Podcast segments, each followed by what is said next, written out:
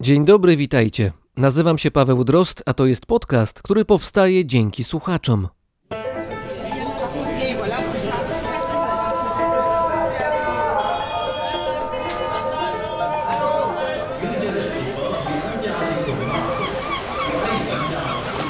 Brzmienie świata z lotu Drozda.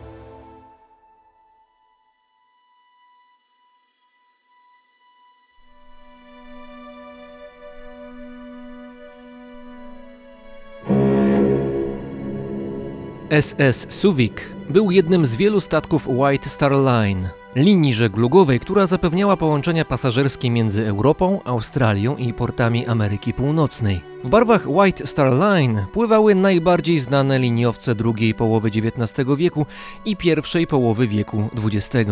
Ich sława wynikała m.in. z tego, że wiele z nich zakończyło swoją karierę na dnie, jak choćby Titanic, Atlantic, Britannic czy Olympic. Wszystko wskazywało na to, że statek parowy Suwik będzie kolejnym na liście, jednak los przygotował dla niego inną historię.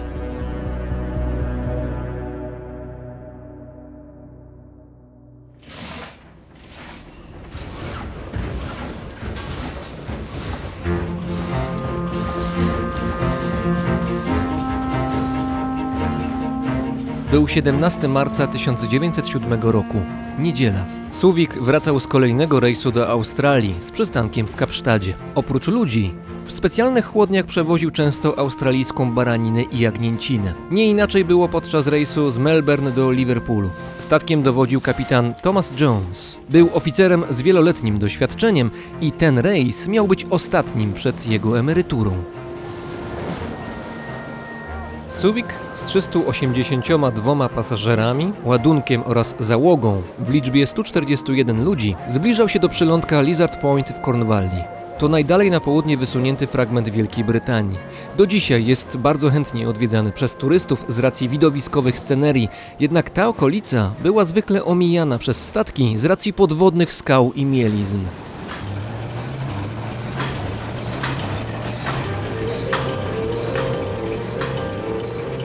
Była noc.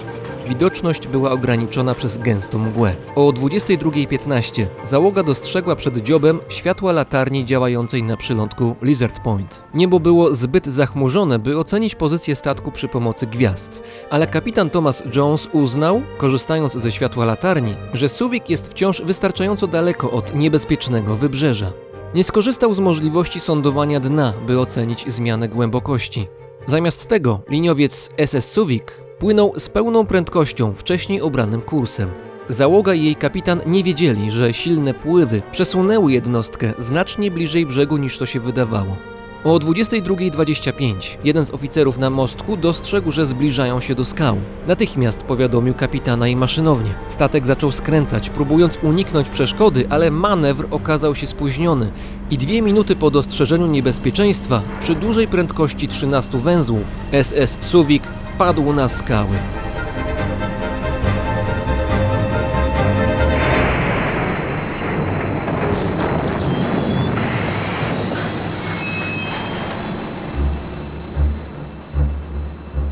Pasażerów i załogę zgromadzono na pokładzie. Szybko okazało się, że kadłub był w zaskakująco dobrym stanie, dlatego kapitan podjął próbę zejścia ze skał.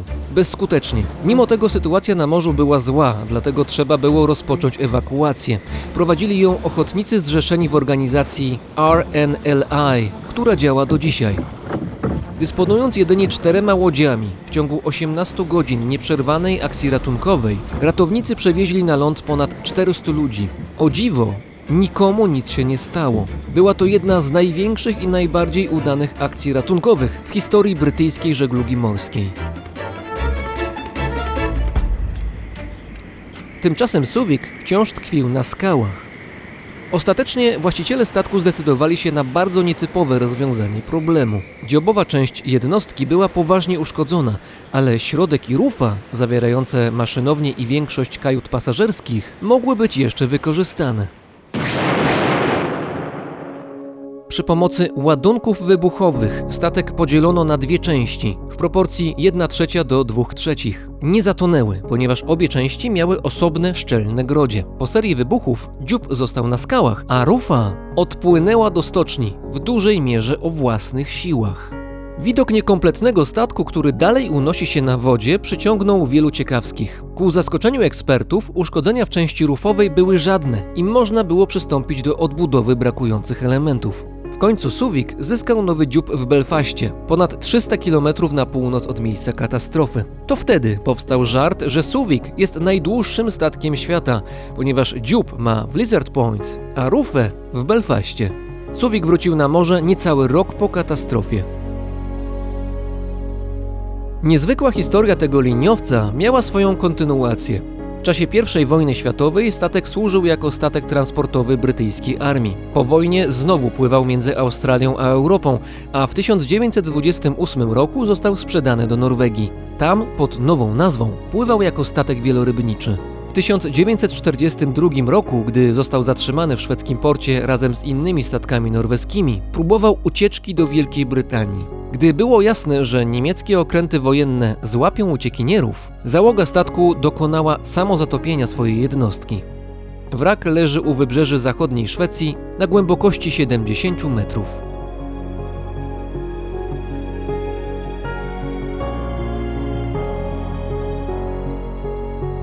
Ten odcinek Brzmienia Świata jest odcinkiem ze wszechmiar morskim. Jego ambicją jest przybliżenie współczesnych realiów pracy i życia marynarzy oraz znaczenia transportu morskiego w naszej codzienności. A to znaczenie jest niebagatelne.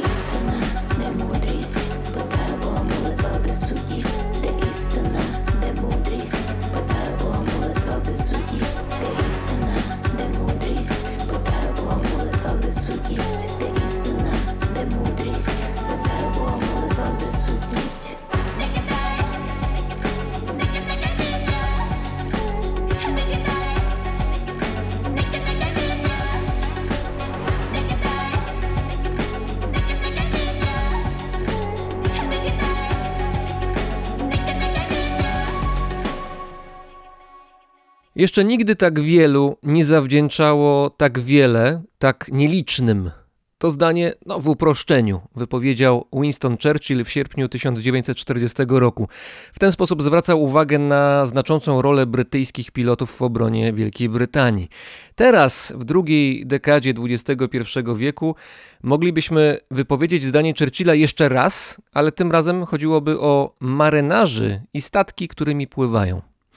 Razem z nami na wyspie Man jest sekretarz generalny organizacji Intermanager, która jest międzynarodowym zrzeszeniem zarządców morskich i reprezentuje też y, tysiące, jeśli nie setki tysięcy marynarzy na świecie. Kapitan Jakub Szymański. Dzień dobry panu. Dzień dobry. No łechta pan moje ego, cytując Churchilla, bardzo dziękuję. Muszę też przyznać, że dawno już mnie nikt nie nazywał Jakubem. No więc, hmm, okej. Może pan być Kubą, nie ma problemu. Wszystko jest kwestią dopasowania. Może być kapitan Kuba Szymański. Panie kapitanie, kiedyś y, ludzie sobie wierzyli, że świat jest dźwigany na, na grzbietach jakichś gigantycznych żółwi albo innych zwierząt o, o mitycznych rozmiarach.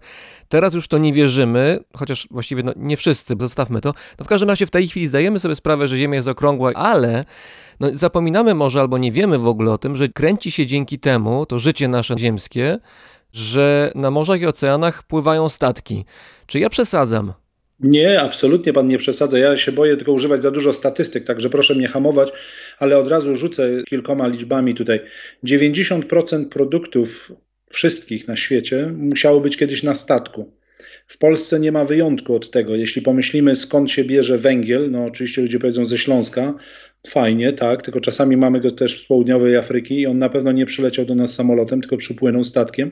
Ropa zdecydowanie nie pochodzi już teraz z Ukrainy, tylko przyjeżdża do nas najczęściej właśnie z Kuwejtu, Iraku, czyli musi być przywieziona statkami. Gaz do Świnoujścia przywozimy zdecydowanie LNG, czyli naszymi statkami gazowymi w bardzo zmrożonej postaci minus 163 stopnie i tak dalej, i tak dalej. Nawet bym powiedział więcej. Ja mam przed sobą laptop, który tylko i wyłącznie zjawił się u mnie w domu, bo był na statku. Mam książkę przed oczami, która też była na statku, papier na pewno i tak dalej, i tak dalej. Czyli 90% wszystkich produktów przywiezione rękami marynarzy. Ile tych marynarzy jest na świecie? Milion siedemset. W morzu w tej chwili jest około miliona dwieście, miliona trzystu. Ile mamy samolotów? Może to przemówi do ludzi w pewien sposób. Mamy ich 20 tysięcy samolotów, które latają. No może nie w tej chwili, bo mamy COVID, ale generalnie 20 tysięcy samolotów jest na świecie przewożących pasażerów. Jak to się ma do statków? No statków jest 120 tysięcy, czyli ile? Sześć razy więcej niż samolotów. Mało kto nas wie oczywiście, bo kto interesuje statek jako taki, prawda? A tych statków możemy też podzielić na kilka rodzajów, bo mamy i kontenerowce, masowce, drobnicowce, tankowce, w tankowcach mamy gazowce. Ale ciekawa sprawa, ludzie bardzo często jeżdżą na wycieczki, więc widzą wycieczkowce, no, nazywamy cruising industry całe, czyli statki pasażerskie, a tych statków jest tylko 600 w porównaniu do 120 tysięcy innych statków, statków pasażerskich jest tylko 600, czyli jest niewiele tak naprawdę, no ale je widać i tym bardziej pasażerowie na nich pływają, więc jakoś tak bliżej się to znajduje nas ciała, prawda, tego wszystkiego, co widzimy. W tej chwili patrzę na stronę marinetraffic.com i tam na bieżąco na tej mapie interaktywnej można oglądać pozycję tysięcy statków na morzach i oceanach. I tak jak właściwie teraz patrzę, to dominuje kolor chyba zielony przede wszystkim. To są statki towarowe. Kolor czerwony akurat na tej mapie to są tankowce. No i właściwie wszystkie akweny morskie, może oprócz Oceanu Południowego i Oceanu Arktycznego, to są akweny zapełnione statkami. I właściwie powstaje takie wrażenie, że te oceany, oprócz tych dwóch miejsc, o których wspomniałem wcześniej, to są już, już w tej chwili są zakorkowane, to znaczy tego jest bardzo, bardzo dużo. To wygląda tak, jakby prawie były chwile, że statki się nie, nie mogą minąć jeden koło drugiego. Ale na ile teza, że mamy oceany i morza już w tej chwili zakorkowane, to jest teza prawdziwa? No nie jest absolutnie prawdziwa. Nie mamy aż tylu statków, oczywiście mówię 120 tysięcy, to jest 120 tysięcy, ale oceany i morza to jest coś, czego osoba, która nie była w morzu, nie, nie, nie jest w stanie sobie wyobrazić, podejrzewam. Do mnie bardzo przemawia zawsze, mm, jak widzę na Facebooku czy na jakichś innych social media, podniecanie się ludzi punktem Nemo. Punkt Nemo to jest taki punkt, gdzie podobno jesteśmy najdalej od jakiejkolwiek osoby, osady ludzkiej czy coś. I to jest takie miejsce na południowym Pacyfiku, gdzie ludzie się, tak jak mówię, bardzo podniecają, że są tak bardzo daleko od kogokolwiek. Śmiech na mojej twarzy, bo myślę sobie, ta osoba, która jest na tym jachcie najczęściej, nie zdaje sobie sprawy, że jest pewnie 10 mil od następnego marynarza albo 20 marynarzy, którzy tam są na statku. Bo tak jak pan powiedział, są rejony, w których pływamy mniej, ale nie ma rejonu, w którym by nas nie było. Musimy być, bo musimy dowieść do najodleglejszych zakątków świata wszystko, więc czy Grenlandia, czy Islandia, czy Svalbard, czy jedziemy Horn, czy jedziemy Falklandy, Tristan de Cunha, no gdzie byście Państwo nie pomyśleli, tam muszą być dowiezione i paliwo, i jedzenie, materiały i tak dalej, tak dalej. Także marynarzy znajdziecie wszędzie. Jesteśmy również bardzo często tymi osobami, które udzielają pomocy innym. Nie wiem, czy zdaje Pan sobie sprawę, że prognozy pogody, które docierają do Polski, oczywiście docierają z różnych systemów, między innymi europejskich czy amerykańskich, ale to nie satelity, tylko statki meldują, co się dzieje w tej chwili na morzu, wysyłają raporty, mierzą temperaturę, mierzą siłę wiatru. To wszystko jest zbierane przez bardzo silne komputery i opracowane modele. Także jesteśmy na wielu płaszczyznach. Marynarze biorą udział w życiu społecznym, dostarczając informacji, nie tylko dostarczając, przewożąc ładunków. Chciałem jeden komentarz jeszcze zrobić, bo bardzo ciekawe jest to, co Pan mówi. Jestem w ogóle impressed, że wiedział Pan o Marine Traffic czy, czy jakichś innych takich. Pamiętam, że pierwszy raz, kiedy kilka lat temu na to natrafiłem zupełnie przypadkiem, gdzieś na, w jakiejś stronie internetowej ktoś wrzucił screena z tej strony. Wszedłem na tę stronę i osłupiałem. Patrzyłem na te malutkie ikonki kolorowe, które gdzieś tam sobie z minimalną prędkością w skali mapy oczywiście się poruszają i to zrobiło na mnie kolosalne wrażenie. Wie pan, ja patrzę na to i nie wiem dlaczego, może perwersyjnie wydają mi się to takie małe plemniczki posuwające po całym świecie, które właśnie, no sorry, powiem, to zapładniają cały świat, prawda? Niosą na sobie jakieś takie genetyczne ładunki, przewożą to wszystko. Ale do czego chciałem komentarz zrobić, a mianowicie do tego, że bardzo często ludzie mylą i nas to troszkę śmieszy marynarzy. Ludzie mówią statki transportowe, a potem mamy tankowce, a potem mamy coś.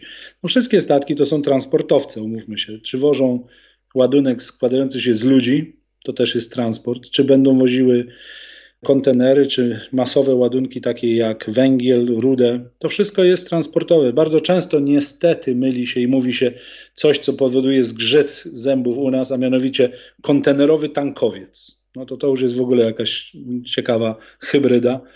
Oczywiście mamy statki kontenerowe, bardzo duże. Na pewno będziemy dzisiaj rozmawiali o przemyśle i o całym tym transporcie kontenerowym, o tym, co się wydarzyło w Suezie i tak dalej. No ale mamy też tankowców bardzo dużo, bo bardzo dużo wozi się jednak produktów płynnych. I taki kontenerowiec wożący kontenery, prosta sprawa poniekąd, a tankowiec wożący paliwa, ale również wozi Coca-Colę, można powiedzieć, można wozić whisky. Można wozić różne koncentraty, chemię, gazy. To z ciekawości zapytam, istnieją takie tankowce kilkuset metrowe, które przewożą whisky tylko i wyłącznie? To jest duże niebezpieczeństwo dla załogi, mam wrażenie. No, whisky to nie słyszałem, ale rum tak. Statki, które wożą rum jak najbardziej. Whisky jednak chyba jest wożone już w butelkach. Nie sądzę, żeby wożone było w kaskach jakichś czy, czy w zbiornikach naszych, ale mogę się mylić. Absolutnie mogę się mylić. Tym bardziej, że podejrzewam, że są sekrety produkcji whisky również i koncentraty jakieś czy coś, więc nie zdziwiłbym się, gdyby. Są nacje, które mają bardzo silną reprezentację wśród marynarzy i zdaje się, że Filipińczycy tutaj należą do czołówki. Tak, najwięcej na świecie marynarzy jest filipińskich, zdecydowanie. Mówi się o 330 tysiącach. Mamy bardzo dużo Chińczyków, ale tu musimy natychmiast kontekst podać, a mianowicie chińskich marynarzy jest bardzo dużo, ale zatrudnionych w tak zwanym shippingu kabotażowym, czyli jeżdżącym po Chinach. Dużo jest Amerykanów, wbrew pozorom, ale również nie uczestniczących w międzynarodowym przewozie morskim. Natomiast tu zaskoczę pewnie słuchaczy i pana, a mianowicie w Europie Polacy są absolutnie liderami. Mamy 35 tysięcy marynarzy i następna nacja po nas to Anglicy, 24-26 tysięcy. Nie ma Greków aż tylu, mówimy teraz 14-18 tysięcy. Ludzie mówią, dużo jest Chorwatów, no tak, aż 8 tysięcy. No jeszcze Rosjanie, Ukraińcy chyba, prawda? A tak, oczywiście, tylko mówimy o Europie. Ukraina bardzo chciałaby być zaliczana do Europy, nie jest na razie jeszcze i Rosja też nie jest, ale ma pan rację. Oczywiście Ukraińców mamy 80 tysięcy marynarzy, czyli 2,5 razy więcej niż Polaków. Rosjan podejrzewam blisko 150 tysięcy, tyle że z Rosjanami też zawieszam głos troszeczkę, dlatego że oni również w kabotażu biorą udział, czyli jeżdżąc po własnym terenie. Bardzo dużo rosyjskich marynarzy nie pływa w międzynarodowym żegludze.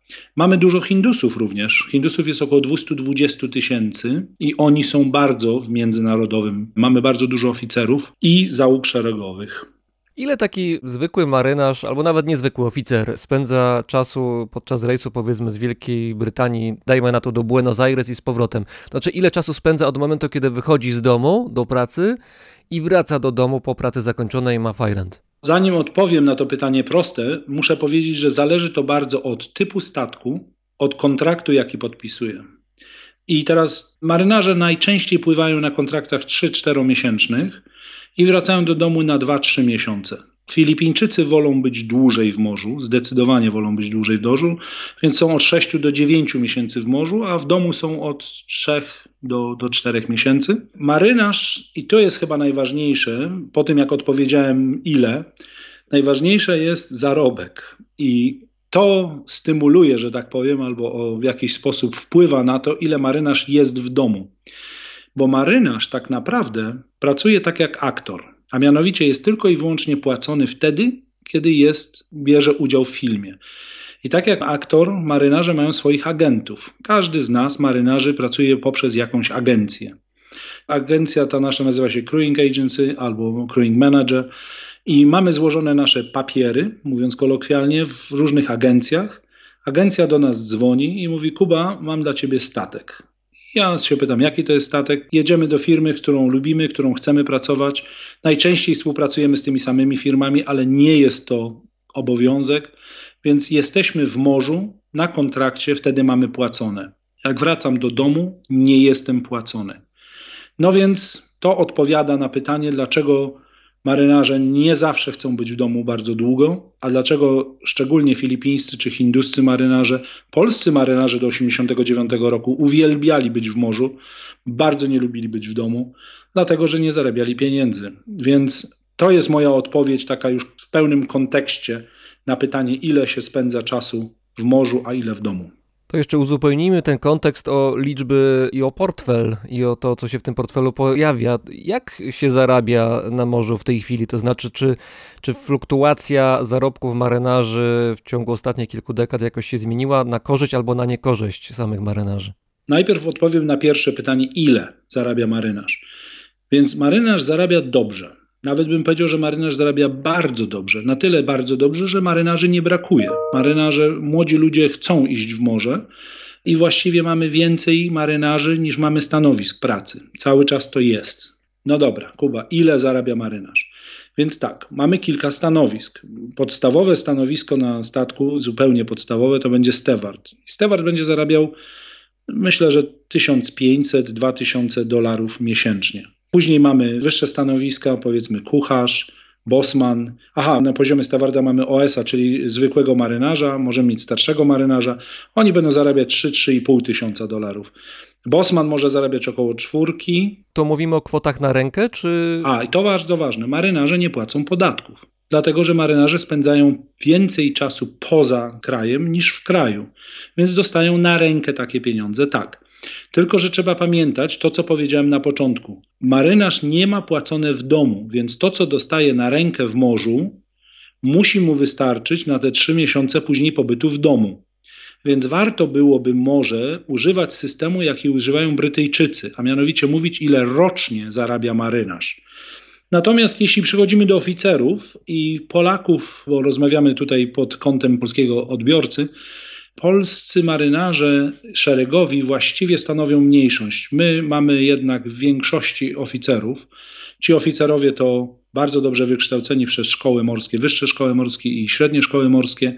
Ludzie, którzy zarabiają, no i tu tak od, muszę rzucić widełki, no bo oczywiście trzeci oficer, czyli ten najmłodszy oficer, czy czwarty mechanik oficer, będą zarabiali 3, 3,5, 4 tysiące, zależy na jakim statku. Kapitan będzie zarabiał 15-17 tysięcy dolarów miesięcznie. Także mówimy o potężnej kasie. Zdecydowanie chief z maszyny jest na poziomie kapitana, ciuteczek mniejszym, więc mówimy o naprawdę dobrych pieniądzach. Tyle, że trzeba pamiętać, tych kapitanów i chiefów z maszyny Polaków nie jest znowu aż tak wielu.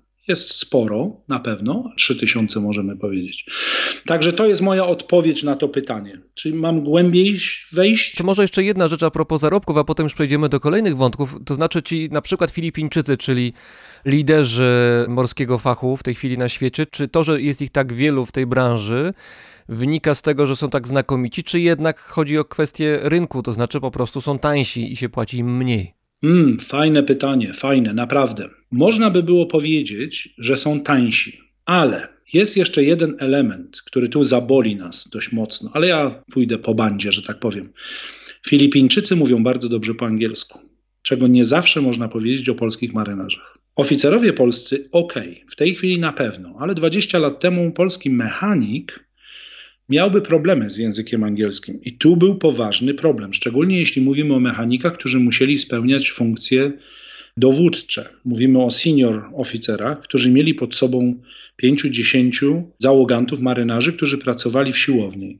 I tutaj brak dobrego komunikatywnego angielskiego był problemem. I dalej jest. Stąd tak dobrą opinią cieszą się Hindusi, którzy mówią świetnie po angielsku. Polscy pokładowi oficerowie i młodzież teraz mechaniczna jest świetna. Jest absolutnie świetna. Nie mamy, a jesteśmy top, zdecydowanie. Ale to powoduje, że jeśli potrzebujemy załogi szeregowe, czyli potrzebujemy stewarda, marynarza młodszego, nawet i starszego, to wśród polskiej młodzieży ze średnim wykształceniem język angielski nie jest ok. Nie jest. Także teraz pytanie, czy są tańsi? Polacy, nawet gdyby są drożsi, chętnie ich armatorzy by zatrudniali, tylko skąd wziąć dobrze mówiącego po angielsku średniego pracownika? Tu jest problem i ten problem dalej istnieje niestety. Reality check na świecie jest taki, jaki jest, a mianowicie Filipińczycy mówią absolutnie świetnie, Hindusi również. Natomiast Ukraińcy, Polacy mamy ciągle pewne kłopoty. Wychodzimy z nich zdecydowanie ostatnie 15 lat to jest olbrzymia poprawa, ale pamiętajmy, że my jesteśmy w tej żegludze już tam od 50-60 lat co najmniej i jednak jest to pokłosie tego wszystkiego. To teraz wyobraźmy sobie taką sytuację, że siedzi sobie pan wygodnie na wyspie Man i czeka pan na jakieś zlecenia, na to, żeby wziąć pod opiekę jakiś statek. Przychodzi pięć ofert i pan patrzy sobie na kolory tych statków. No ten kolor mi się podoba, fajny, czerwony, taki 200 metrów długości, super fajny. To chcę tym statkiem popłynąć, dobra, jestem zainteresowany. Armator czy ktoś, to panu zleca wykonanie danego rejsu, które potrwa tam te 2-3 miesiące czy ileś. Czy on mówi panu, że dobra, to teraz niech pan sobie, panie kapitanie Kubo, wybierze do tego załogę, czy to armator, właściciel statku wybiera i pan musi pracować z ludźmi, którzy akurat panu zostali przydzieleni? Muszę pracować z ludźmi, którzy zostali mi przydzieleni. Nie mam w ogóle na to wpływu. To po pierwsze. Po drugie, uśmiechnąłem się natychmiast. Jeśli będą nas słuchali moi koledzy marynarze, to powiedzą: Ja, ale by było fajnie, gdyby zadzwoniło pięciu do mnie. Na ogół jest odwrotnie, dlatego że, tak jak powiedziałem, nas jest za dużo. Nas marynarzy jest za dużo. I coraz częściej słyszę od polskich kolegów z moim wieku. Ja jestem 66 rocznik, czyli ukończyłem szkołę morską w Szczecinie w 90 roku, czyli mam w tej chwili 55 lat. I wielu moich kolegów, moich rówieśników mówi w tej chwili: Kuba, kurde, wiesz, ja już mam 55, to już muszę bardzo uważać, bo są młodsi i armator raczej dzwoni do nich. Więc szczerze, reality check jest taki, że ja mam jednego armatora, z którym mam podpisaną no, umowę, to mam tylko podpisaną na kontrakt, ale jest taka niepisana umowa, że ja się znajduję w tak zwanych rosterach tej firmy i schodząc ze statku już wiem, na którym będę statku pływał i kiedy. Czyli na ogół schodząc ze statku powiedzmy 23 marca, Wiem, że 15 lipca na takim i takim statku, w takim i takim miejscu najprawdopodobniej będę mustrował. To jest bardzo ważne, bo proszę pamiętać, że ja zawsze zmieniam kogoś albo ktoś zmienia mnie. Czyli jeśli ja bym pływał na przykład na zmianę z Pawłem Drozdem na jednym statku, to Paweł byłby bardzo zainteresowany tym, żebym ja nie kombinował, tylko był gotowy do przyjechania tego 17 lipca. Ja myślę, że Paweł by tutaj wziął pod uwagę też to, że ma bardzo poważną chorobę morską i pewnie by nawet nie płynął, ale zostawmy może ten wątek. E, możemy wrócić, bo z tą chorobą morską to akurat też jest ciekawie. Myśli pan, że my nie mamy? My też chorujemy jak, jak trzeba. Tyle, że będąc przygotowanym, że tak powiem, do zawodu w pewien sposób, no już przywykamy do tego. Ale mi się też zdarza przyjść na statek i i się słabo czuć. Tyle, że to nie jest koniec świata. No wiem, że tak jest i, i koniec. No więc wracając do tych rosterów, jesteśmy mniej więcej zrosterowani, wiemy, co się dzieje, ale to, co jest najważniejsze, to, co pan powiedział, stanowi naprawdę poważny problem dla nas, a mianowicie załoga jest kompletowana przez crewing department, czyli dział personalny danego armatora. I z tym jest słabo ostatnimi czasy, a mianowicie Dobry armator zadba o to, żeby zespół, czyli załoga, składał się z różnych fajnych ekspertów. Żeby ludzie, którzy stanowią tą załogę, byli naprawdę zgraną paką. To jest dobry armator. No ale są armatorzy też słabi, którzy właściwie, my się śmiejemy bardzo często, łapią ludzi albo biorą ludzi z łapanki. No i to jest tragedia, bo wtedy rzeczywiście człowiek musi, ja to bardzo często porównuję do zespołu piłkarskiego, gra właściwie z różnymi ludźmi, a spodziewa się od niego bardzo dobrego wyniku. No ale jak masz słabego bramkarza albo nie masz nikogo w pomocy, to jakim cudem nawet i najlepszy strzelec ma te bramki strzelać. Więc bardzo podobnie jest chyba w każdym zespole ludzkim i tu ich słuchacze nasi pewnie pomyślą sobie, o Kuba, no to co ty myślisz, że ja mam u siebie w cukierni inaczej? Przychodzą mi tacy ludzie, z którymi muszę pracować i muszę wypełniać normy i tak dalej, i tak dalej. Myślę, że się nie różnimy tutaj. W shippingu nie, nie jest większa różnica. Ale chciałem tutaj zaprotestować troszkę, dlatego że jest różnica. To znaczy, po pierwsze, pan te zespoły formuje i one powstają i, i rozwiązują się raz na kilka miesięcy, wtedy, kiedy jest początek kontraktu i potem się kontrakt kończy. To jest pierwsza różnica. A druga, wydaje mi się ważniejsza, z pańskiej perspektywy, jako kapitana, osoby odpowiedzialnej za ładunek, za bezpieczeństwo, za ludzi pod sobą i tak dalej. Jeżeli pan na przykład ma iść spać, no bo czasami człowiek musi iść spać, przejmuje w tym momencie pałeczkę ktoś pod panem, nie wiem, pierwszy oficer, ktoś zastępca i tak dalej, to pan musi mieć pewność, że ten człowiek popłynie tak, jak powinien i że będzie bezpieczny i pan spokojnie może zasnąć sobie, wypocząć te parę godzin. A jak to można zrobić z ludźmi, którzy, jak pan powiedział, mogą być złapanki albo no jakoś są jednak obcy? A, okej, to wytłumaczmy sobie. No, ja raczej nigdy się nie spotkałem z taką sytuacją, żeby te osoby, z którymi pływałem, nie spełniały minimum. Nie miałem sytuacji takiej, żebym nie ufał mojemu trzeciemu oficerowi. Oczywiście każdy z nas gdzieś zaczynał, więc każdy z nas był zawsze trzecim oficerem. To jest to piękno, bym powiedział, shippingu, że nie można zostać kapitanem, nie wypływając iluś tam lat jako trzeci oficer, potem drugi oficer, potem chief z pokładu. To jest super, dlatego że człowiek nabiera jednak doświadczenia. Ale trzeba pamiętać, że wół nie może zapominać, jak cielęciem był. Więc każdy z tych nas, wołów, kiedyś tym trzecim oficerem był. I nie można się spodziewać, że młody chłopak, który czy dziewczyna przychodząca po szkole od razu pierwszy rejs będzie świetnym tuzem i będzie mogła sobie radzić ze wszystkim tak jak trzeba. Więc oczywiście tak jesteśmy zorganizowani, tak się wspieramy, że temu trzeciemu oficerowi czy czwartemu mechanikowi się pomaga. Nie daje mu się za wysokich wymagań, bo on ich nie spełni.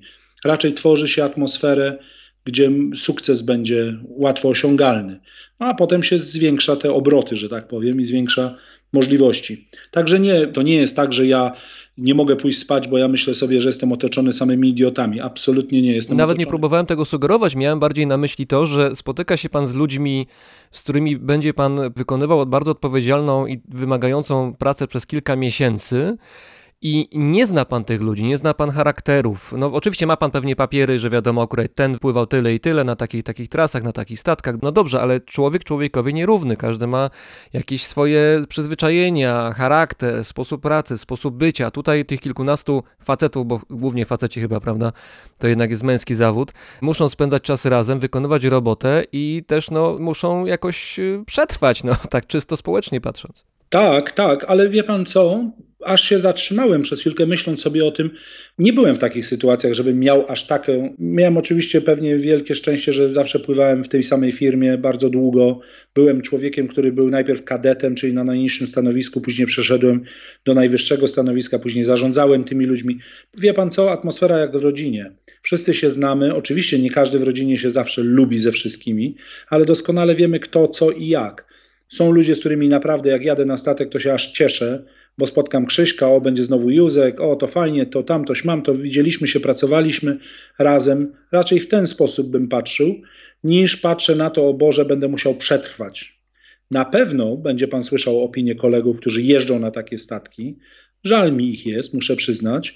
Może nie każdemu się udało dostać dobry kontrakt, a to też jest w pewien sposób wypadkowa tego, że może nie jesteśmy aż tacy dobrzy, jakby nam się wydawało, bo koledzy, którzy są naprawdę świetnymi ekspertami w swoim zawodzie, nie mają problemów ze znalezieniem pracy. Jeśli jesteś dobry, to robota ciebie ściga. Jeśli jesteś słabszy, no to musisz sam się o tą robotę starać. I zresztą u nas się mówi bardzo często, że tylko jesteś tak dobrym kapitanem, jak twój ostatni kontrakt. Możesz opowiadać o tym, że 30 lat pływam na statkach i tak dalej. W porządku, ale jeśli, tak jak pan powiedział, pięciu do ciebie nie zadzwoni, bo ciebie chcą, to znaczy, że coś chyba nie wyszło ostatnio, no bo coś jakoś ten rynek się nie, nie dopukuje, nie dobija do ciebie, do twoich drzwi. Gdzie pan pływał ostatnio? Jaki był ostatni kontrakt, jeżeli mogę zapytać? W tej chwili siedzę na lądzie, generalnie zarządzam statkami. Moja ostatnie to było jakieś takie ratowanie sytuacji, że tak powiem. Mieliśmy wrzut yy, na dwunastnicy. Kolega kapitan dostał i musiałem polecieć do Gibraltaru, wziąć statek i popłynąć nim do Norwegii jako, jako fill-in, dlatego że czekaliśmy na kolegę, który normalnie miałby zmienić tego poszkodowanego, że tak powiem, który miał w tym czasie urlop.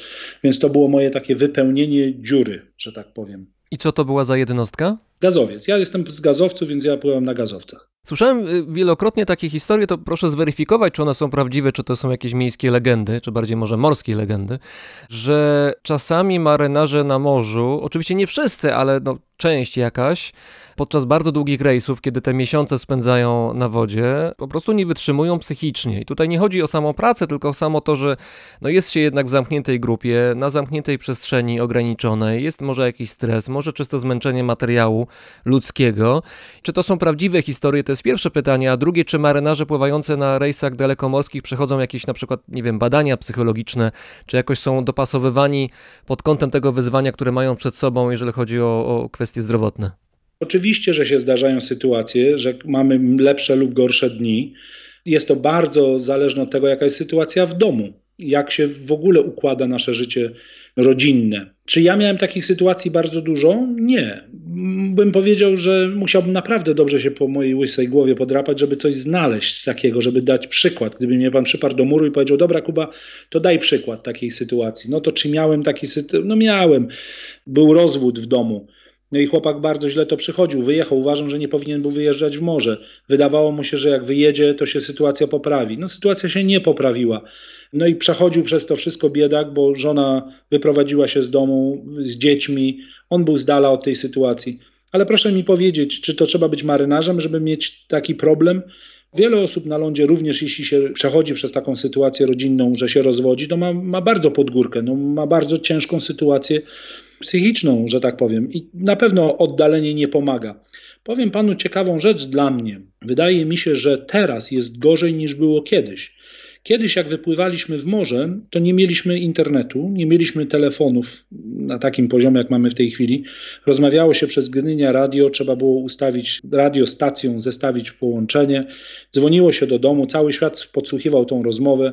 Mówiło się zawsze to samo właściwie: kocham cię, wracam, co tam u was, jak tam dzieci, powiedz co u kota i tak dalej, i tak dalej. I w ten sposób czasami żony nie chciały marynarzom mówić, że zmarła mama na przykład. No bo co marynarz poradzi na ten temat? Jest na Falklandach, zmarła mama, nie wróci. Nawet na pogrzeb nie zdąży wrócić, więc były to takie rozterki i rozmowy. W tej chwili jesteśmy tak blisko połączeni, jesteśmy na Facebookach, Whatsappach, na Skype'ie i marynarze wydaje mi się mają troszkę bardziej pod górkę, bo są na bieżąco, cały czas informowani i często mają sytuację taką, no, że co on może zrobić? No nie jest w stanie pomóc. I teraz drugie pytanie było, czy marynarze są w pewien sposób przygotowywani do tego. Życie nas przygotowuje jak najbardziej. Fajna była sprawa w 1985 roku, kiedy ja szedłem do szkoły morskiej, to musieliśmy odbyć kandydatkę. Ta kandydatka to było zamknięcie na darze młodzieży, czy na naszych sraczykach, jak to nazywaliśmy, horyzontach, azymutach, małych stateczkach, na 6 tygodni. Trzeba było pojechać w morze, nie widzieć najdroższej, nie widzieć lądu, zobaczyć, czy to jest. I muszę przyznać, że około 20-30% ludzi wracając z tej kandydatki mówiło: No, Borchardt to fajna sprawa, poczytaliśmy i tak dalej, ale chyba ja nie chcę tego do końca życia robić. I potem życie dalej pokazywało, że ci, co zrobili jeden rejs, dwa rejsy, trzy rejsy, no nie dla wszystkich to jest, prawda? Niektórym zmieniały im się priorytety w życiu, rodziły się dzieci ja się pochwalę, że ja rok siedziałem w domu na tacierzyńskim i bardzo mi to dobrze zrobiło. Moje dziecko jest 92 rocznik, a propos konia również marynarz, trzeci oficer w tej chwili popłynął na statek trzy dni temu.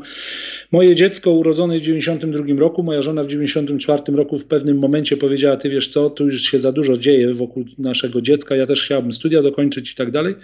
I ja przez rok nie pływałem, siedziałem z młodym w domu.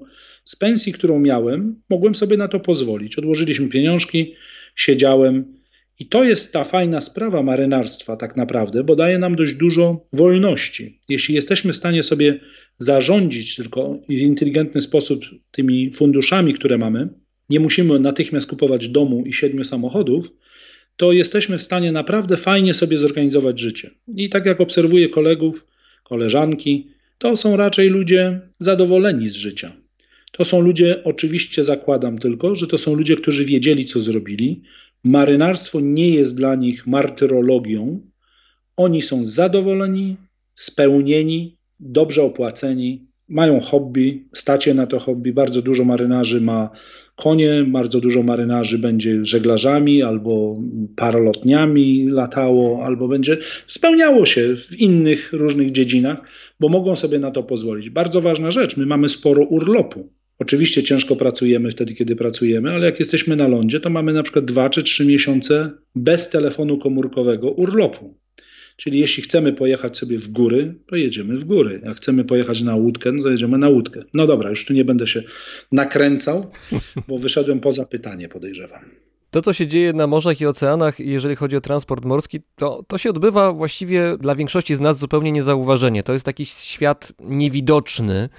Chyba, że akurat coś się wydarzy i zaczną mówić o tym media. I tutaj mam na myśli jakąś katastrofę morską albo choćby szalenie głośny incydent z udziałem kontenerowca Ever Given w kanale Suezkim, to było w marcu tego roku. I zatrzymajmy się przy nim. Okazało się, że blokada, do jakiej doprowadził ten liczący prawie 400 metrów statek, to doprowadziła do tego, że w niektórych sklepach zaczęło pojawiać się widmo braku towaru, albo była groźba, że nawet część fabryk gdzieś y, na moment stanie, bo brakło materiałów do wyrobu tych czy innych rzeczy. A przecież ta blokada trwała relatywnie krótko, no ile tam, parę dni raptem. W związku z tym mam przypuszczenie, może ono jest błędne, że Porządek świata, który jest oparty, jak już powiedzieliśmy wcześniej, na transporcie morskim, to jest porządek bardzo delikatny i bardzo łatwo go wysadzić z siodła. No dobrze, ja się śmieję. Szkoda, że nie jestem tutaj z panem na TV, bo ludzie by bardzo się uśmiali, patrząc na mój wyraz twarzy. Po pierwsze, to była propaganda. Dość ostra propaganda dziennikarzy, pana kolegów, którzy tak szczerze powiedziawszy pisali bardzo śmieszne rzeczy na temat tego Ale to znaczy, chce pan powiedzieć, że statek Ever Given nie istnieje i nie było żadnej blokady? Ale nie, nie, nie, broń Boże. On oczywiście, że wszedł na mieliznę i zablokował kanał Suezki na 6 czy 7 dni. Zgadza się w 100%, ale czy widmo w sklepach? Absolutnie nie, żadnego widma nie było. My mieliśmy w tym momencie chyba 364 statki, które były zablokowane, nie mogły przejść. Ale pamiętajmy, że jest 120 tysięcy statków, ok? I ten statek, nie pamiętam szczerze ile miał kontenerowców, chociaż zdziwię pana, to był nasz statek. Ja powinienem więcej wiedzieć na ten temat. Ja ale... panu powiem ile, ponad 18 tysięcy kontenerów. Nie, to on jest do przewozu 18 tysięcy kontenerów, zgadza się, ale ile on miał akurat na sobie, to nie pamiętam. I kontenerami nie wozi się takich rzeczy, które w sklepach pan by odczuł. Bo w kontenerami nie wozi się na przykład ropy naftowej, kontenerami nie odwozi się gazu, kontenerami nie wozi się i tak dalej, i tak dalej. Te rzeczy, gdybyśmy nagle na przykład do Polski nie przywieźli gazu czy ropy, to mógłby być problem. Ale to też nie po jednym tygodniu i nie po dwóch. Ja tu porównam to do czegoś innego. Może pan pamięta, to był chyba 2009 rok, kiedy wybuchł wulkan na Islandii. No, oczywiście, że pamiętam, jak najbardziej. I mieliśmy tą sytuację, ja nie wiem jak to po polsku się nazywało, ash in, czyli mieliśmy tyle popiołów, że samoloty nie mogły latać, bo zacierałyby silniki i turbiny. I nagle cały świat powiedział: Jezus Maria, to my umrzemy z głodu. No ale oczywiście, że nie umrzemy z głodu, bo samoloty nie wożą jedzenia, prawda? Więc nagle się okazało, że wszystko jest ok, że przecież i tak statkami wszystko idzie. I tak samo tutaj z Evergreenem. Nam mogłoby pomóc, ja mówię nam w tym znaczeniu shippingowi tutaj, gdybyśmy mądrze pograli sprawę tego Evergreena i pokazali, że rzeczywiście to, co Pan mówi, ma szansę się wydarzyć, gdyby marynarze nagle nie na 360 statkach, nie na jednym statku, tylko na powiedzmy na 100 tysiącach statków przez trzy dni nie popracowali. To wtedy rzeczywiście świat stanąłby.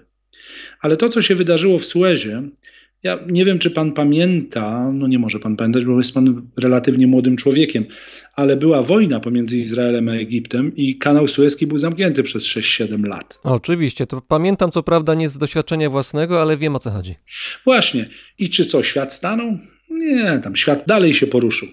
Także ja nawet nie pamiętam, teraz patrząc na marzec, czy myśmy za wiele statków Divert zrobili dookoła Afryki bo nie, nie było takiej potrzeby. Myśmy wiedzieli, że ten statek zejdzie w ciągu paru dni. To ja spróbuję drążyć temat, pan będzie odpierał moje delikatne ataki. Czytałem nie tak dawno, że część portów chińskich, i to są porty, których nazwy normalnie mi nic zupełnie nie mówią, ale podobno one są ważne z punktu widzenia transportu morskiego i tej wymiany międzynarodowej towarów, one są w tej chwili na skraju przepełnienia, zaczynają się korkować całe te linie przesyłowe, ładowanie towaru, wyładowywanie i tak dalej. I niektórzy komentatorzy z branży, tak czytałem, mówią, że właśnie jesteśmy bardzo blisko granicy, że za chwilkę te korki będą już tak duże, że odkorkowanie tego to będzie zajmowało tygodnie, miesiące i rzeczywiście wtedy zwykły człowiek może coś takiego odczuć. Czy to jest realne? Okej, okay. coś musi być na rzeczy. Zdecydowanie, dlatego że frakty, czyli ile pieniążków musi pan zapłacić w tej chwili za jeden kontener w stosunku do tego, ile musiał pan zapłacić za przewiezienie konteneru przed COVID-em, skoczyło czterokrotnie. 400%. Statki kontenerowe nie miały tak świetnego okresu w swoim życiu, jak mają podczas COVID-u. Co się wydarzyło? Ludzie nagle nie wydają pieniędzy na inne rzeczy, to jest taka moja analiza, i nagle zaczęli kupować. Siedzą w domu, więc robią więcej remontów, więc potrzebują pędzle, farby, różne, różne tam materiały. I to wszystko z tych Chin musi do nas dojechać, prawda? No dojeżdża czym? Statkami. Więc nagle, o ile można było przewieźć kontener za powiedzmy, no nie wiem, 600 dolarów, to w tej chwili trzeba zapłacić około 3,5 tysiąca dolarów. To są ciągle śmieszne, małe pieniądze tak naprawdę, bo proszę sobie zrozumieć kontekst.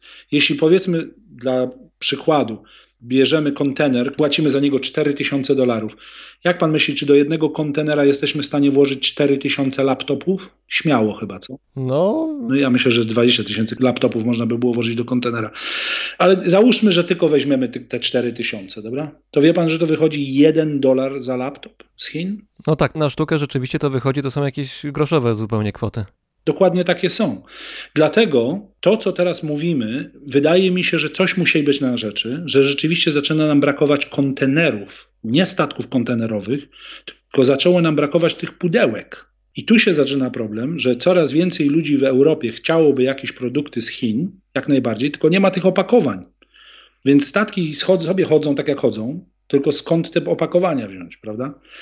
Jeśli chodzi o inne ładunki, bo nie tylko kontenerami żyjemy, bo musimy zjeść chleb, czyli musimy pszenicę przewieźć, musimy zboża jakieś inne, musimy rudy przewieźć w jedną, w drugą stronę, musimy tą stal przewieźć i tak dalej, to muszę przyznać, że nie jest źle. Shipping w ostatnich latach, w 18 miesiącach przeżywał całkiem niezłe dni. Nawet bym powiedział więcej, statystycznie rzecz biorąc, bo tutaj słuchacze będą na pewno, chciałbym, żeby nie słuchali i wierzyli we wszystko, co mówię, tylko żeby sobie pomyśleli, co ten gościu tutaj opowiada. Ja go sprawdzę. No więc proszę sobie wyobrazić, że w 2008 roku, to jest wtedy, kiedy mieliśmy kryzys, mieliśmy 42 tysiące statków, a w tej chwili mamy 120 tysięcy statków. Czyli w ciągu 12 lat, 13, 300% poszła ilość statków do góry. Ona mogła tylko pójść w momencie, kiedy były ładunki do przewożenia. To znaczy mówi pan o liczbie statków, która jest w danym momencie na morzu, tak? Ja mówię w ogóle, no statki są tylko na morzu. W porcie statek stoi 24 godziny, także mówię o wszystkich statkach na świecie. Bo musi, a widzi pan, ciekawą rzecz pan powiedział, statki pływają 365 dni w roku. No? No tak, ale się mówi, że statek wypływa w morze, prawda? Więc wtedy się y, odróżnia to od sytuacji, kiedy stoi w porcie. No tak, ale weźmy przelot, no nie wiem, z Wielkiej Brytanii do Brazylii, niech będzie 10 dni i on w Brazylii postoi 18 godzin i już wychodzi w morze. W stanie w porcie jest 2-3% życia statku. Nie? Statki zasuwają cały czas i co 2,5 roku idą na dwa tygodnie na stocznie. Są wyciągnięte z wody, malowane, skrobane, remontowane i znowu ognia. Nie ma takiego czegoś jak no, stanie. Oczywiście zdarza się, musimy poczekać w kolejce do Suezu, w kolejce do Panamy, czy tak jak w tej chwili mówił Pan o tych chińskich portach, że potrafią statki przyjść i postać na redzie, czyli na kotwicy, czekając swojej kolejki do wyładowania. Nie wiem, czy słyszał Pan, mieliśmy dość duży problem polityczny niedawno z węglem z Australii. To dla nas była ciężka sprawa, dlatego że około 40 statków po 3-4 miesiące stały w Chinach na kotwicy. A, mówi pan o konflikcie pomiędzy Australią a Chinami, to narasta coraz bardziej. Dokładnie, brawo, tak jest. I wie pan, no to my jesteśmy na tym odbiorczym końcu, że tak powiem, bo biedni marynarze siedzą na statku i czekają, aż się politycy dogadają. I siedzą na tym statku, a na statek jak nie pływa, bo stoi na kotwicy właśnie, no oczywiście zarabia pieniądze, bo za każdy dzień ma płacony, ale zaczyna mu brakować słodkiej wody, bo statek produkuje słodką wodę tylko wtedy, kiedy płynie. No więc statki muszą z kotwicy się podnieść, że tak powiem, popływać, troszeczkę wodę poprodukować albo zamówić wodę z lądu. To znaczy, jak y, produkować wodę? Mówi pan o jakichś y, systemach odsalania wody? Tak, tak, tak. No statki w ten sposób tylko wodę mają na statku, prawda? No a jak inaczej moglibyśmy mieć? No ja jestem, ja jestem chyba w wieku XIX, kiedy wodę się zabierało w jakichś beczkach albo w jakichś, nie wiem, pojemnikach i w ten sposób się z niej korzystało. Zbiorniki oczywiście też mamy, tylko że tych zbiorników nie jest na tyle, żeby wystarczyło. Poza tym mamy dużo słonej wody dookoła, więc jesteśmy w stanie produkować. Więc tak, mamy bardzo dobrej produkcji jakości urządzenia, które tę wodę produkują. Ale tak jak mówię, statek musi płynąć, żeby tą wodę produkować. Także dużo ubocznych problemów jest. Nie mówiąc o tym, że jak statek stoi na kotwicy, to nie ma jedzenia. To jedzenie trzeba z lądu przywieźć. Zależy jak blisko tego lądu stoimy. Czasami stoimy bardzo daleko.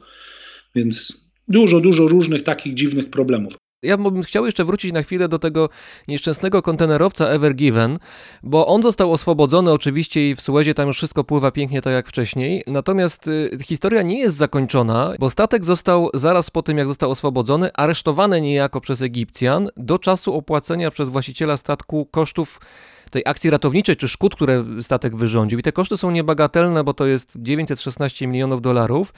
I to jest chyba nie jedyna sytuacja na świecie w tej chwili, gdzie statek jest zatrzymany. To czasami trwa miesiącami albo latami nawet. Tak jest, zgadza się.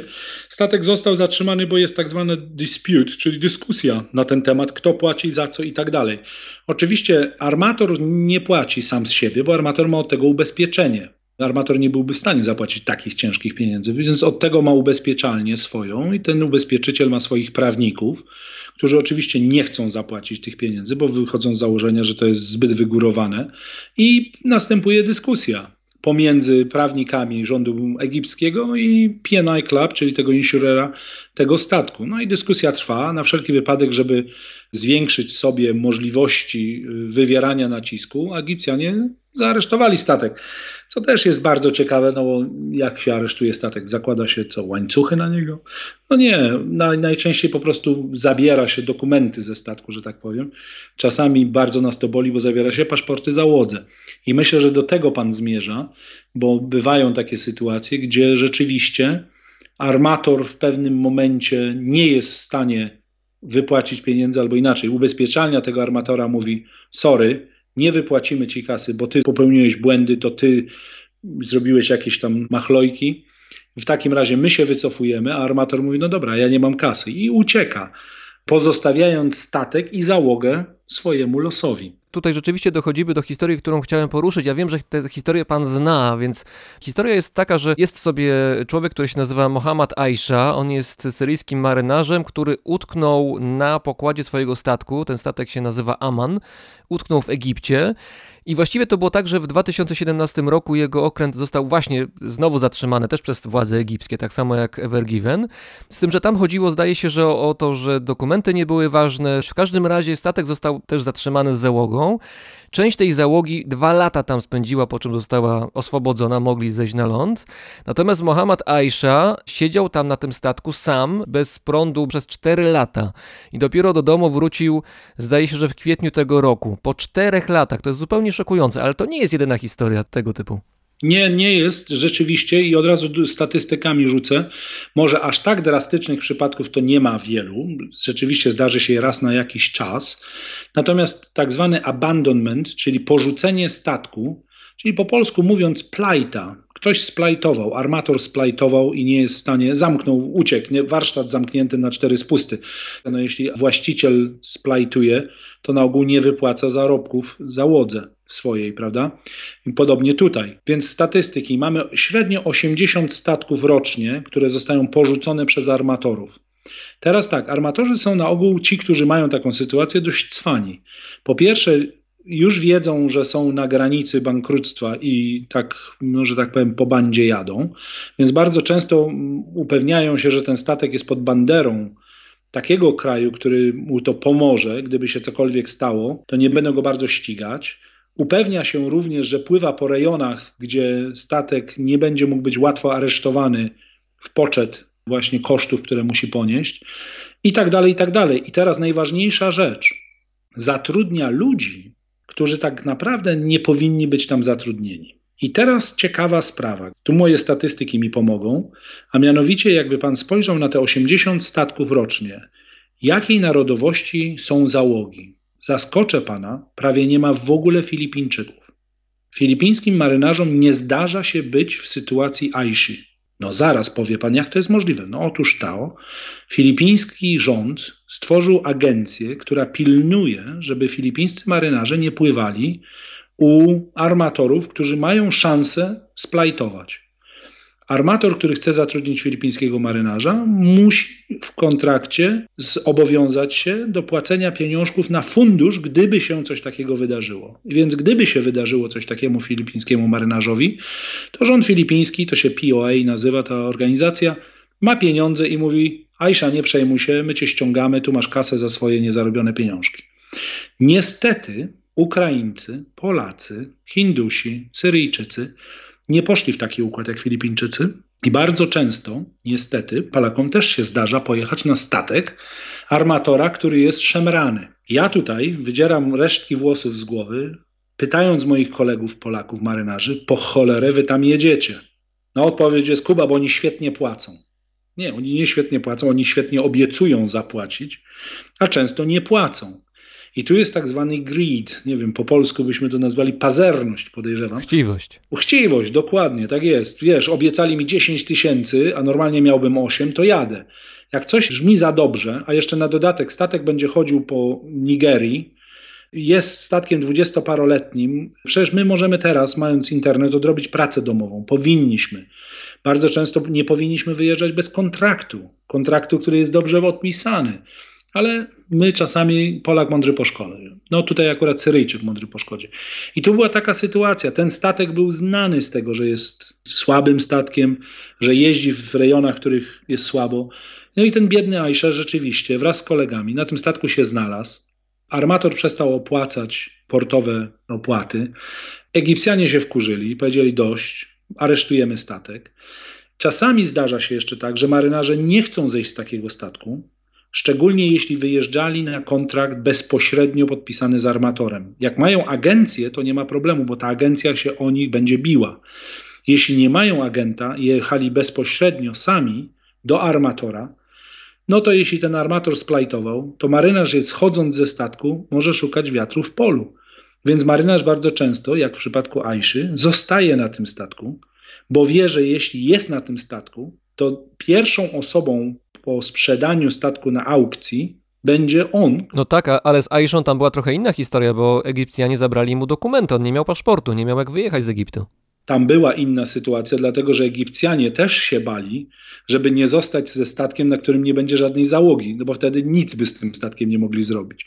Więc oni na wszelki wypadek, zgodnie z egipskimi przepisami, zabrali paszport osobie, która była tak zwanym, no nie wiem, guardian tego statku, opiekunem tego statku. Wybrnęliśmy z tej sytuacji w ten sposób, że teraz ITF, International Transport Federation, wysłała, no, wybrała wśród siebie jednego z inspektorów do tego, żeby siedział na statku zamiast Aiszy. Tam Egipcjanin w tej chwili przejął tą funkcję, rolę i pracownik ITF-u tam siedzi, tak żeby Egipcjanie wiedzieli, że ktoś tam zawsze będzie na tym statku i że oni mogą sobie...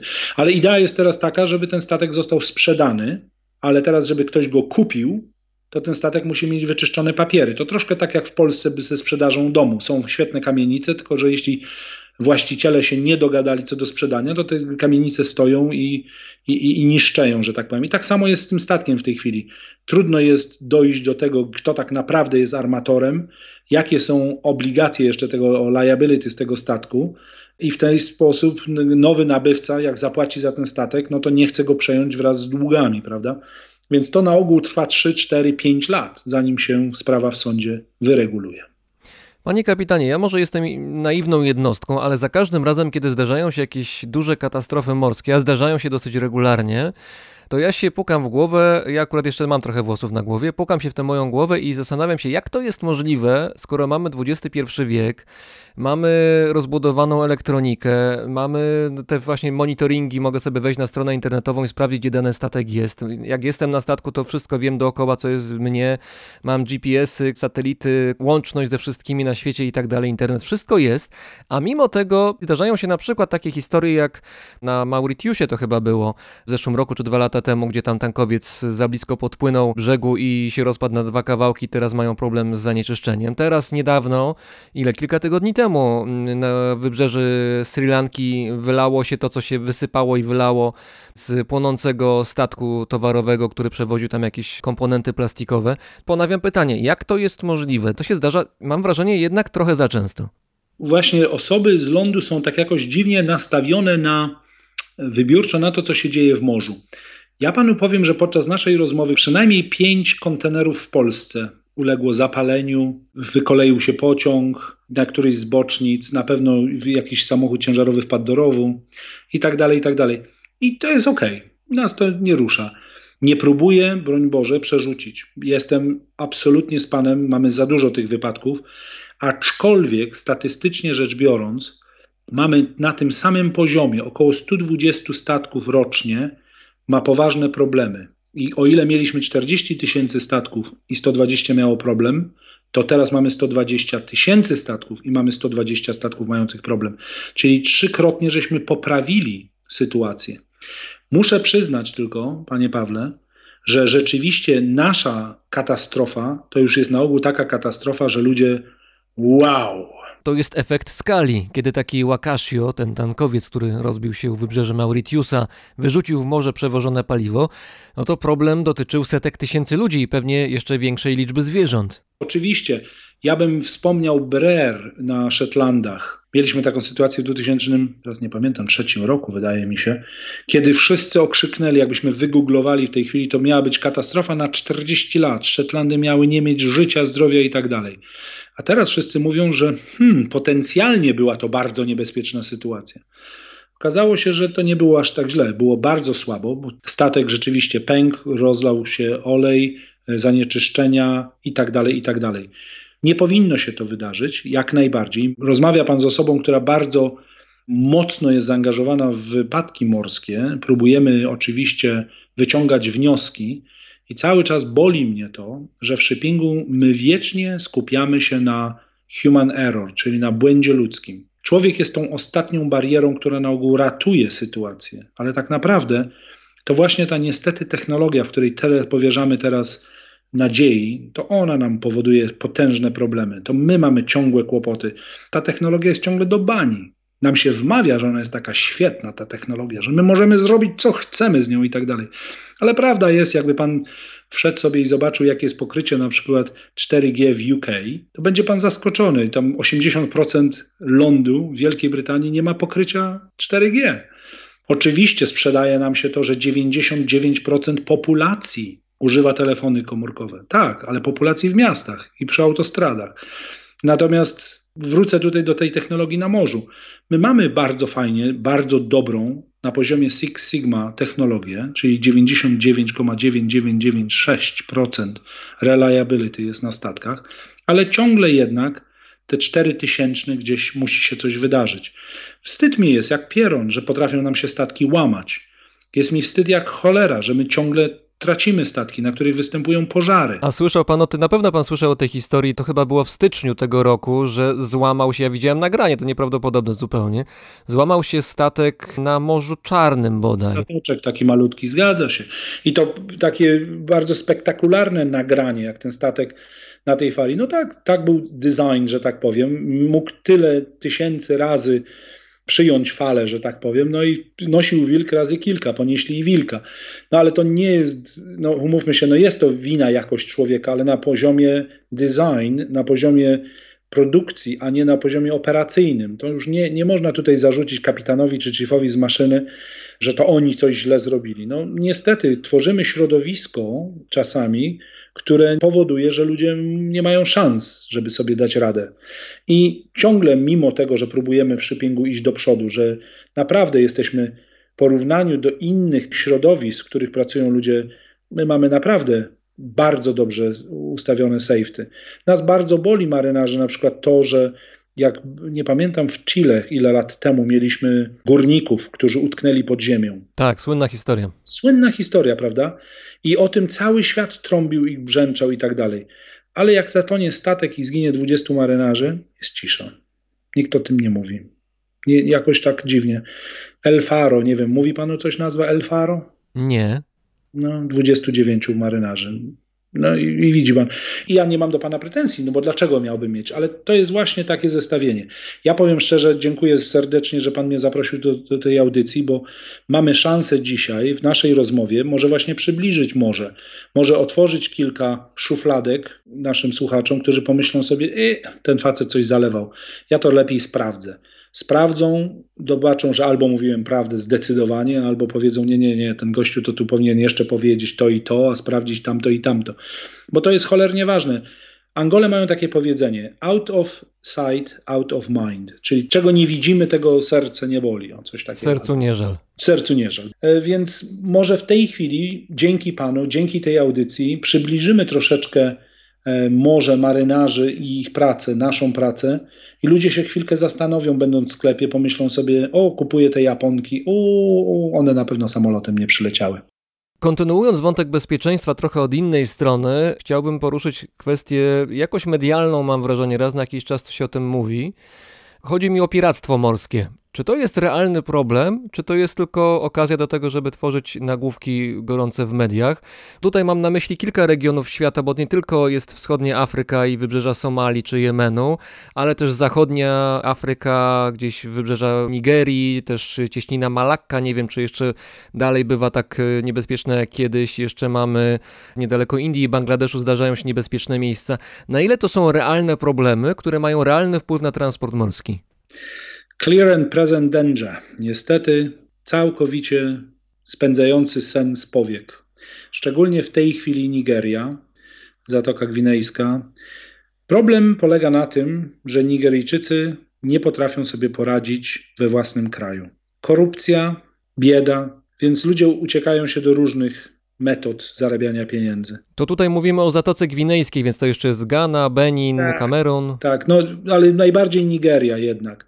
Nigeryjskie mafie, nigeryjskie zespoły ludzi, którzy rzeczywiście wchodzą na statek, porywają ludzi, porywają ładunek. I teraz do tanga trzeba dwojga. Jak porwie się ładunek, że tak powiem, to go trzeba sprzedać. Czyli musi być kupiec do tego wszystkiego, prawda? No nie wyobraża pan sobie, że w Polsce można by było sprzedać, nie wiem, 100 tysięcy oleju, ton. No bo każdy by zapytał, skąd ty ten olej masz? Faktury na to wszystko i tak dalej. No ale w takiej Nigerii jakoś się udaje. Również porwania załóg, oczywiście po to, żeby okup wy- wystąpić. Mieliśmy potężny problem w Somalii. Ten problem dalej jest, aczkolwiek jest w tej chwili zarządzany, że tak powiem. Wyobraża pan sobie, że my dalej w konwojach pływamy? Tak jak w II wojnie światowej? Ja w ogóle ze zdziwieniem zauważyłem, że są firmy również w Polsce wyspecjalizowane, które zakładam, że re- rekrutują swoich pracowników i szkoleniowców y, spośród byłych żołnierzy, może jednostek specjalnych nawet, ale to są firmy, które szkolą marynarzy pod kątem właśnie ewentualnego porwania, jakiegoś zamachu, nawet ćwiczenia z bronią są i tak dalej, na wypadek, gdyby coś się wydarzyło. No niestety, Kapitan Phillips, bardzo dobry film, polecam. Bardzo dobrze oddający sytuację, jaka była. No jest to wstyd, uważam. I, I nie wstyd mi, marynarzowi, tylko uważam, że powinien być wstyd ONZ-owi, wstyd nam, rozwiniętym krajom, które nie potrafią tak pomóc, tak zorganizować ładu społecznego w Somalii, w Nigerii czy w Malezji, bo mówiliśmy o Malacca Strait, to również nie Singapur. Singapur próbuje zrobić co może, ale ma Indonezję, ma Malezję, gdzie maluczcy tego świata próbują sobie w jakiś sposób pomóc, więc tam nie ma napadów, że tak powiem, porwać załogę, ale wpadają na statek i do kontenerów, mogą ukraść z kontenerów, a jeśli nie, no to przynajmniej zabiorą zegarki załodze, telefony i inne rzeczy. Mówimy o takim zupełnie petty crime, no ale proszę sobie wyobrazić, każde wpadnięcie do kogoś do domu nie jest przyjemne, prawda? Jeśli widzisz złoczyńców, że tak powiem, wchodzących do ciebie do domu przez okno, to podobna sytuacja na statku. Statek stoi na kotwicy i nagle podpływa łódka i, i wpada ekipa, ją po prostu okrada. Niestety, moja odpowiedź jest, ciągle się to dzieje. A to jest tak, że gdzieś tam e, zakulisowo odbywają się negocjacje i rzeczywiście armatorzy płacą miliony, jak nie więcej dolarów, żeby odzyskać statki i załogę? Oczywiście, że tak. I najgorsza jest taka sytuacja w tej chwili, że ani w Wielkiej Brytanii, ani w Stanach Zjednoczonych nie wolno armatorowi tego zrobić. Jest to przestępstwo, tak? Nie wolno, nie wolno płacić okupu. No więc różnych metod się i mamy, żeby jednak tych ludzi wykupić, prawda? Jeszcze jedna rzecz, o której nie tak dawno się dowiedziałem, czytając jakieś teksty w internecie, to proszę powiedzieć mi, czy to jest prawda. No, źródło wydawało się wiarygodne. Mianowicie w ciągu ostatniego roku, szczególnie kiedy mamy pandemię i no, różne sytuacje życiowe nam się pozmieniały, bardzo uaktywnił się handel narkotykami i tutaj droga morska szczególnie się rozwinęła. Między innymi też dlatego, że samoloty właściwie stanęły w miejscu, ale też z tego powodu, że jak się okazuje w wielu miejscach, na przykład w Australii, o czym nie wiedziałem, bardzo się zwiększył popyt na narkotyki. I teraz nie jest wcale rzadką sytuacją, że handlarze narkotykami przewożą na statkach towarowych różnego rodzaju właśnie narkotyki i to często nawet bez wiedzy załóg, jakieś przepinanie narkotyków gdzieś pod pokładem, nawet na zewnątrz, albo chowanie gdzieś do kontenerów, albo jakieś inne historie i potem, kiedy akurat się zdarzy tak, że jakaś kontrola przyjdzie, jacyś policjanci, wojsko, ktokolwiek i znajdą te narkotyki, to odpowiedzialni są w 100% z punktu widzenia władz. Właśnie załoganci i jest problem. Jest to olbrzymi problem, tak, i pewnie pije pan, że tak powiem, do słynnej sytuacji kapitana Lasoty, Andrzeja Lasoty, który 20 miesięcy przesiedział w Meksyku. 20 miesięcy w więzieniu tylko po to, żeby usłyszeć, że jest niewinny. Oczywiście, że Andrzej wiedział o tym, że jest niewinny. Wszyscy dookoła wiedzieli, że jest niewinny, oprócz prokuratora. To proszę jeszcze opowiedzieć, o co chodzi z, z tą sytuacją, bo ona jest dosyć znacząca. Wie pan co, jest dość dużo już materiałów w Polsce na ten temat, więc proponuję sobie też obejrzeć na YouTube, jest dużo filmów na ten temat i tak dalej, ale krótko mówiąc, no 240 kg kokainy w Kolumbii wrzucono do 16 tysięcy ton węgla. Przy wyładunku załoga Andrzeja wypatrzyła to zgodnie z procedurami, natychmiast zameldowała do władz meksykańskich. Meksykanie wpadli na statek i tak jak pan powiedział, obarczyli winą za przemus, szmugiel załogę. Załoga została po paru tygodniach, dniach właściwie zwolniona. Andrzej został i siedział 20 miesięcy. Nie udowodniono mu nic, bo nie można mu było nic udowodnić. Można mu było tylko udowodnić, że świetnie wypełnił każdy z obowiązkowych swoich czynów. Miał checklistę, zrobił wszystko tak, jak trzeba było zrobić, a mimo wszystko odsiedział. I tu widzi pan, jest taki paradoks. Ja to porównuję do takiej sytuacji, że pilot samolotu, który przyleci z Singapuru do Warszawy, i nagle w jednej z walizek znajdą kilogramy kokainy, nie będzie szedł do więzienia. To prawda, ma pan rację. A tutaj kapitan statku, który przywiózł 16 tysięcy ton węgla, idzie do więzienia, bo ktoś to wrzucił. Ma pan również rację, że bardzo często mafia ma tyle kasy, że jest w stanie sobie zatrudnić nurka, który podpływa pod ten statek i po prostu przyspawuje, przykręca kontenerek, który ma 100 kg czy 200 kg kokainy czy czegoś. No. I w następnym porcie, do którego statek przypływa, mafia podpływa i odbiera to. My nawet nie wiemy o tym na statku, nie mamy zielonego pojęcia. Można to pewnie porównać do przejazdu, nie wiem, samochodem. Zatrzymuje się pan gdzieś w Polsce na parkingu, idzie pan siusiu, w tym czasie ktoś panu w nadkole wkłada coś, po czym przejeżdża pan przez granicę niemiecką, idzie pan siusiu i znowu ktoś podchodzi do pana samochodu i odbiera to. Był pan mułem, nawet pan o tym nie wiedział. Może to się dzieje, nawet pan kilkakrotnie był uczestnikiem takiego procederu, nie mając świadomości. I nic się panu nie stało I, i, i słusznie, że się panu nic nie stało, bo to właściwie nie powinien być nasz problem. To powinien być problem służb, które powinny trzymać rękę na pulsie tych, którzy zakładają to i odbierają. No ale niestety w shippingu mamy tak jak mamy. Walczymy z tym bardzo mocno, ale mamy słabe te procedury. Jestem czerwony na twarzy mówiąc to, ale to wstyd. Taka jest prawda niestety, że nasi ludzie, którzy naprawdę ciężko pracują nad tym, żeby to się nie wydarzyło, bardzo często kończą właśnie jako osoby podejrzane. Na szczęście w większości przypadków są uniewinniane, ale zanim to uniewinnienie nastąpi, wyobraża pan sobie 20 miesięcy w meksykańskim więzieniu? Ja podejrzewam 20 minut dla mnie byłoby maksymalną traumą. 20 dni, 20 tygodni, no mówimy 20 miesięcy. Ja pierniczę. Razem z nami był sekretarz generalny organizacji Intermanager z siedzibą na wyspie Man, kapitan Kuba Szymański. Panie kapitanie, na koniec jeszcze, jak się żyje na wyspie Man? No, żyje się fajnie, muszę przyznać. Teraz słoneczko świeci, jest elegancko, przyjemnie. Jest spokojnie. Wszyscy z nas się śmieją, że jesteśmy jakieś 20-30 lat za Wielką Brytanią i mnie to bardzo pasuje. Także żyje się fajnie, muszę przyznać. Mieliśmy tutaj dość spokojnie, jeśli chodzi o COVID. Jest kilka tysięcy Polaków też. Dajemy radę. Do usłyszenia w takim razie, panie Pawle. Dziękuję bardzo.